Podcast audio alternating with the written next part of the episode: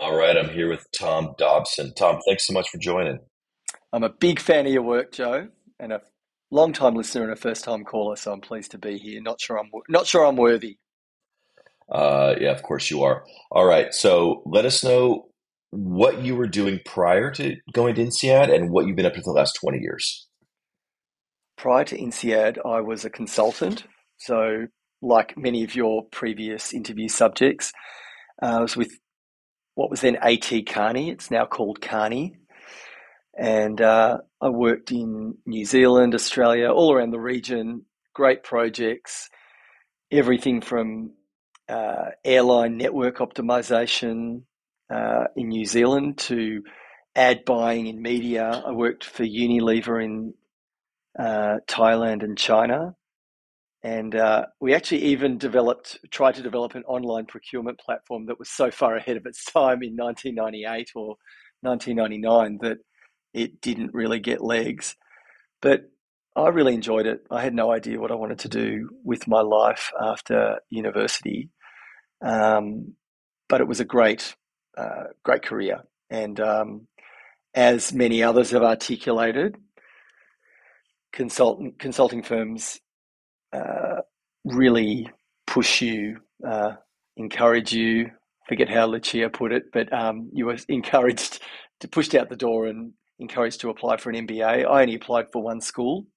I applied for INSEAD, and um, I was yeah I was really lucky to get in. They funded some of my expenses, so off I went to INSEAD. I'd had a um, a pen pal believe it or not, for about 10 years prior. She's been my pen pal for 35 years now, I think. And I went and stayed with her family for a month to try to improve my French in a village. A French pen pal. A French, pen, French pal. pen pal called Claudine. Uh, in with her family, I stayed um, in Aveyron, which is in the south of France. Uh, not that it helped me that much, but I arrived in Fontainebleau at least having acclimatized uh, to summer over there and uh, you know, I really enjoyed. I, I remember the first week. I was lucky because I was partly funded. I remember sitting in Amphi C or whatever E three, whatever we were in Amphi A, and I felt like I had to make a decision in the first week. I'd either be working on my CV like many people were, or I was going to make the most of uh, make the most of my year off and it was already getting difficult. I, I felt that it was difficult um, even before the Gulf War started, and I didn't want to go back to consulting. But I thought I can, if I, I would enjoy this year more if I stressed less about getting a job, which I was in the fortunate position of because my fees were, you know, partly paid for. Uh, but I loved, I did uh, all the core subjects, enjoyed consumer behavior. I didn't do realizing entrepreneurial potential because I just didn't have an idea uh, unique enough or didn't back myself in, which I regret actually. Um, and lots of people, as you've interviewed Jamie and others, had so many fantastic idea and, uh, ideas and have built businesses. But um, I really enjoyed the year there. I thought it was fantastic. Uh, I went back to, I didn't have to do a language either because I had basic French and Indonesian, but I have created a new language show called Frindonesian. Mm. When when I want the French word, I get the Indonesian word. So I felt like I could focus on my business studies, and um, you know, I never thought I'd go back to AT Kearney, but lo and behold, twelve months later, um, after dragging the year out into sixteen months, I went back to consulting, but decided that I couldn't uh, stay in Australia. So I think one of my first projects, I I went to India for a year and a year or so. Um, soon after I got back, and that was fantastic. I worked for a fast moving consumer goods company looking at material sourcing and some strategy work, and I loved it. I loved working with uh, the consultants there. I've never felt more alive than I felt in Mumbai, and uh, uh, my wife came over.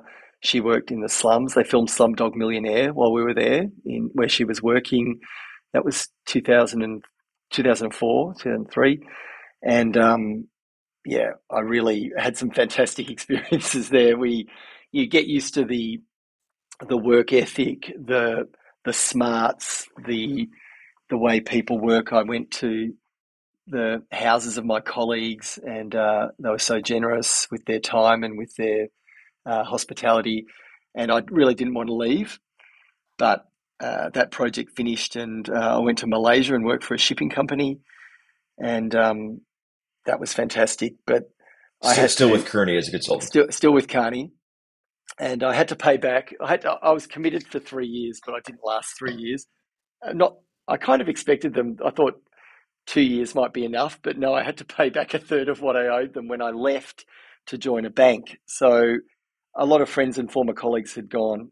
You know, colleagues whose uh, taste I trust, and they were real um, go getters. They went to this bank called National Australia Bank. It's one of the big four banks in Australia and there was plenty of opportunity there to turn it around. So I left consulting and I joined NAB. Look, it was it was a great uh, it was a great uh, work life balance decision. Um, I can and still do ride my bike to and from work. In fact, I rode here today to the office with uh, with another INSEADA, and um, we were just he was uh, reminding me to make sure when I talk about, uh, you know, the life I have or whatever, that I'm grateful for the fact that I can ride my bike to work and I don't sit on a train or anything for two hours. I don't have that. Uh, I can almost see my house from the top of this office building, so I'm very lucky. So I um, I've been working at NAB for 15 years now in lots of different roles. Uh, when was the yeah? Well, I, walk us through. So, so what, what, was the role when you started, and, and what, did you sort of uh, started you know? in two thousand and six in a internal consulting role, kind of working for everything from the leave and relief models for the branch network, like how do we balance staffing. I worked on um, some product, you know, around home loans versus personal loans, secured versus unsecured lending. Just a bit of a gun for hire with with some really great colleagues, and I ended up meeting uh, the marketing the head of marketing. So I'd done some great marketing subjects as part of the MBA. Um, I've I'd always had an interest in media and advertising. I was probably a frustrated copywriter at heart. So I joined the marketing team. Now let me work out when the GFC. Well, that was around GFC time, and um, we you know things were really tough actually for business banking for business lending funding dried up we did some big campaigns around uh, how we were the bank who lent when others didn't we had this famous truck ad there was a truck going up a hill and the other banks going down the hill we did a lot of great advertising around uh, the gfc and then we did a lot of research and there's four big banks in this in, in this country, and it seemed like the average customer did not differentiate between the banks. We we're all as bad as each other, and we're all the same, and we couldn't differentiate ourselves. But we were frustrated because NAB had uh, removed a lot of unfair fees. We felt like we'd done a lot of things differently. So we ended up doing this huge campaign that's sort of infamous in Australia and won some awards in Cannes, and I was just a very small part of it. But we broke up with the other banks. So you can imagine this was a very difficult thing to sell in to the organization. I was in the business bank at the time. And clearly, we don't really want, they don't want to break up with other banks because a lot of big corporates are split banked.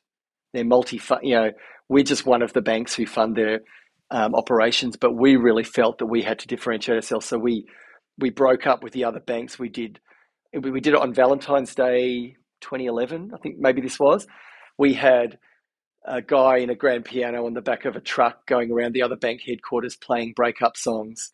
Um, Simply Red, Meatloaf. We, I think we we curated the uh, the song list. We had stunts on Sydney Harbour with yachts, and um, we set this up so that this yacht we unfurled this sail that said, "We're really sorry, but we're breaking up with you," and we had a fake yacht with another bank on there um, and it became a really big it became a really big deal. We then had lots of spin-off ads where because we'd broken up with the other banks, we had a great ad where someone was walking through there was a first per, point of view from the camera. We're walking through a club, you know, a musty cigar-filled leather club that people associate with banks, about how we're we're not welcome anymore. And so it was a really big uh, big deal at the time to to break up with them. It was successful. We gained customers, um, and it was a really interesting thing to be part of. And then I moved into lots of different roles. We were commercializing a lot of um, our data, so I worked um, on you know using our first party data, but then sanitizing it, um, working out how we could use it and work with other partners and help them identify opportunities. So we did a lot of work with that. Uh, I got into the ad tech and martech space, um, looking at technology, and then I took over the sponsorship work. And I think um, a couple of people have talked about marketing and sponsorship, but one big thing that uh, NAB does, we're a big sponsor of the AFL. So AFL, I guess it's like the NFL. It's Australia's national football. It's a bit of a cross between. It probably looks like Gaelic football if you've ever seen that, Joe. I don't know, but it's a it's a crazy game. It's actually a couple of Americans play. This guy called Mason Cox, who's a Texan. He's about six foot ten, and plays for a team called Collingwood. And um, a couple of ex AFL players go on to become kickers. No, what are they called in the in the NFL where the uh, they shoot kickers, the, um, kickers, place kickers, or place kickers, or... whatever. It's a bit of a skill. So the AFL is a huge game in Australia. It's it's massive. And when I took over the sponsorship portfolio, we just announced that we were going to be the naming rights partner of a new women's league. So women had played Aussie rules football for 100 years, but not at the elite level. So the NAB AFL women's competition was a huge step forward, and there were in the beginning there were eight clubs, and it just became such a passion point of mine. I've got a daughter who plays football, and I think she's been part on this journey for like the last eight years. You can't be what you can't see. So we created and we partnered with the AFL to create this league that's got a talent, a genuine talent pathway. So one asset that we have is Auskick. So I think many sports around the world would have a grassroots, community level thing for kids aged between five and nine, where they can get involved, learn the skills, less contact and more skill and more fun. It might be on a weekend. So Auskick is that NAB AFL Auskick is a early talent pathway. And girls had done that, and girls had gotten to a point where they could play for a little a junior club, but then it just stopped, and they had to hang up their boots. And um, many of them had gone on to become basketballers, cricketers, other professional sports. So AFL had not had that. So it's just grown and grown. And as the foundation sponsor, the AFL women's competition in Australia is now the largest employer of female athletes in this country. There's probably six or seven hundred professional athletes, and they're um, paid professionally. The season is shorter, but it's become a big part of what my role is because we have to use what sponsorship is all about is building your brand and awareness and your consideration. And we know that through the research we do, that uh, and net promoter score. You you know everyone does net promoter score. Our net promoter score for customers who are aware of our sponsorship is 15 points higher than those who are not aware. So we know that partnering with uh, the AFL and with AFL Women's and with Auskick, it's tapping into a shared passion that our customers have. So we're really big on leveraging those sponsorships doing lots of contextual advertising.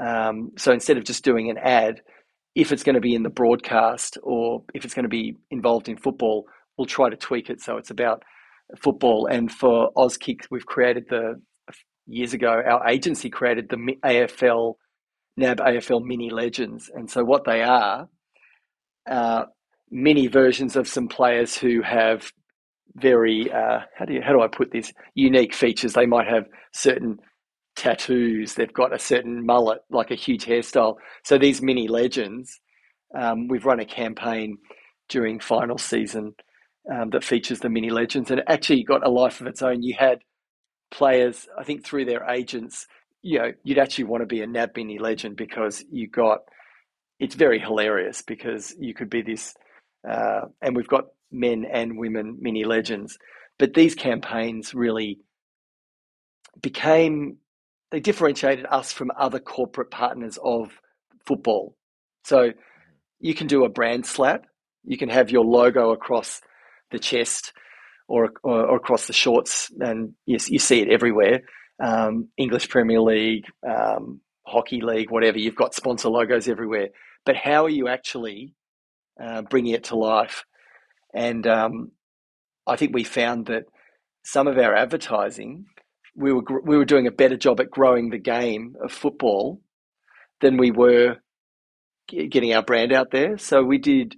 We really started to look at that um, how we were getting our brand, how we were associating with football, and it's just been a big, it's been a really big um, part of my role in the last few years, and so there's a really great. Is, is it only? Is, sorry, is, is that is it only part of your role, or are you pretty much entirely focused on these sponsorships and these? No, these, it's, uh... it's just part of my role, but don't tell anyone. It's probably one of my favourite parts of my role. I've got say mm-hmm. five or six different teams um, involved in doing the measurement of the campaigns, in doing sponsorship, doing the opera- operations and planning and marketing, but the sponsorship stuff, just because you see your your kids going through it, you see the passion that customers have.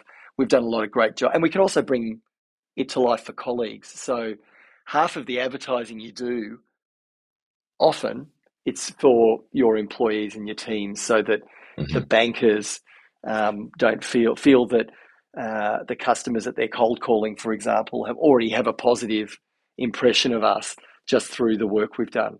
So I've done a lot of work uh, in that space. I'm still in that role.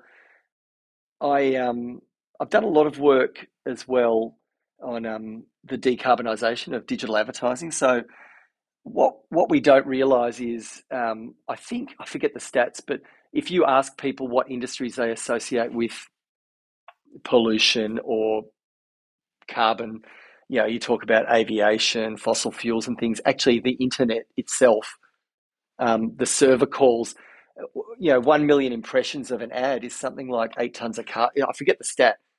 There is carbon created. So we've done a lot of work with our agency around decarbonisation and understanding the how we can optimize our advertising. This is just early days, but you can look at the resolution of your ads, the length of the ads, the publishers who you're dealing with. So that's I think it's going to, going to become a really big thing because we can't just assume that because we can't see um, the carbon footprint of, of advertising or of the internet that it doesn't exist.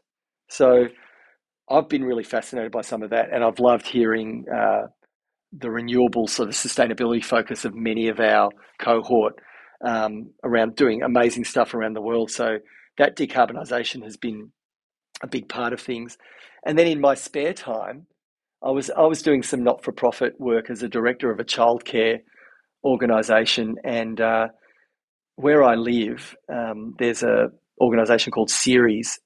I guess many people in the UK might have been to the Eden Project or a couple of these social enterprises, and they exist everywhere. But Ceres is an amazing organisation in my local area, but it's how do I the mission of it is to fall in love with the earth again, right? So we want people to fall in love with the earth again. It's grown into about a $20 million revenue, 140 people um, organization that does education projects for kids around, we have school incursions and excursions.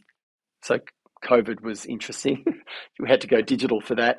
Um, and we've had about a million kids in the Melbourne area go through over the last 40 years. It started because there were a group of passionate people 40 years ago who knew that climate change was real. There was a quarry, an old site, and they got that site from the government, from the local council, and they've regenerated that into this extraordinary place where there's um, propagation, farms, a nursery, a cafe.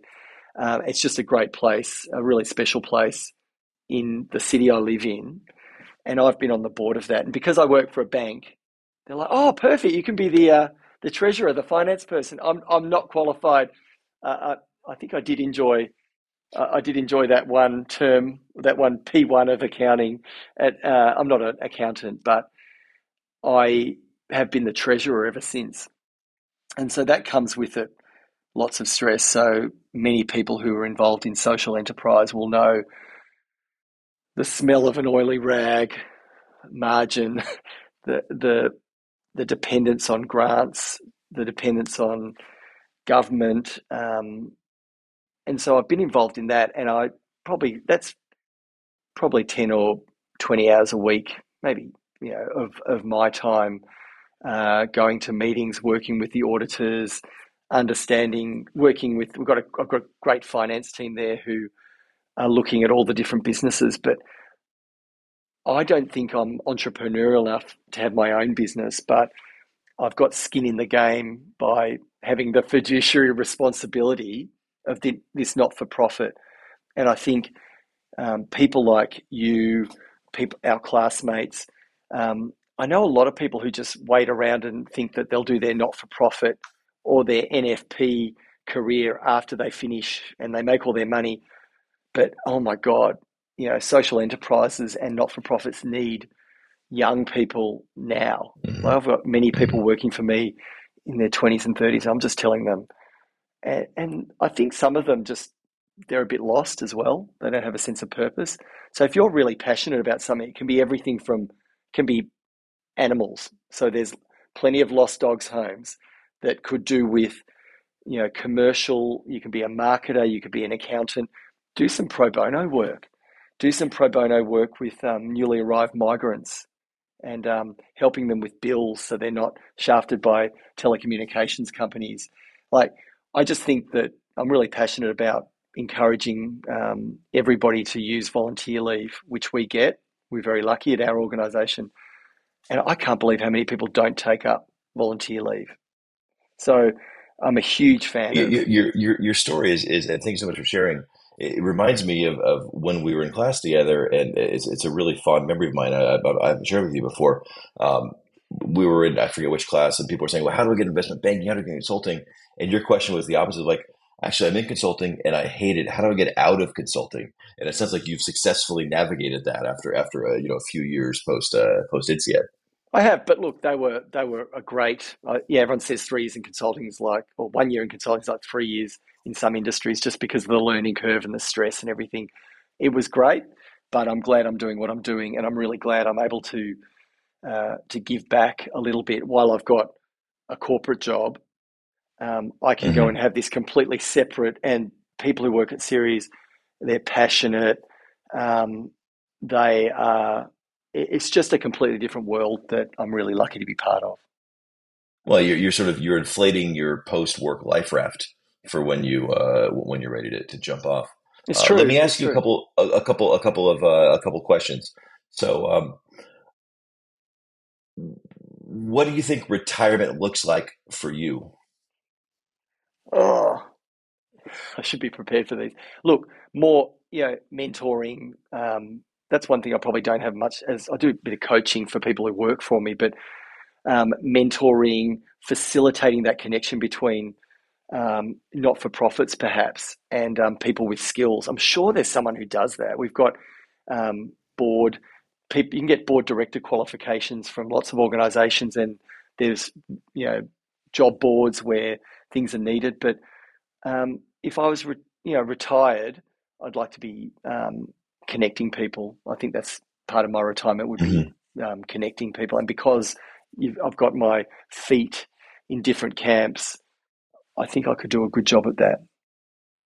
Yeah, for sure, for sure. Okay, so last question, two part. Uh, what can we as a community do to help you, and vice versa? What are you able to do to help uh, the rest of us?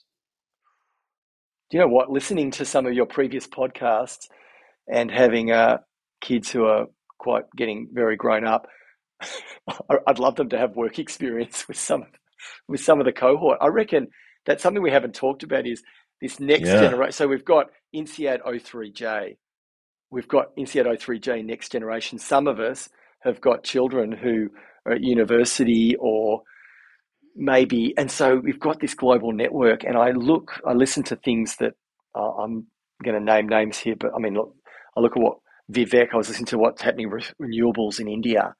I was, I mean, my son would probably like the idea of Pirelli. There's Lucia and Pirelli and stuff. Um, but I really think that I might be tapping tapping into people and sending uh, sending someone off for work experience. I really think that I don't know better people than some of our classmates, and just the things that people have achieved. I would love my kids to have half of that drive and um, and knowledge. So I've just really enjoyed listening to the podcast series, and you know, I'd I'd love to hear from in terms of how people can help me. I'd love also anybody who's done some great work about return on marketing investment and proving the value of of marketing, uh, especially that long term, short term.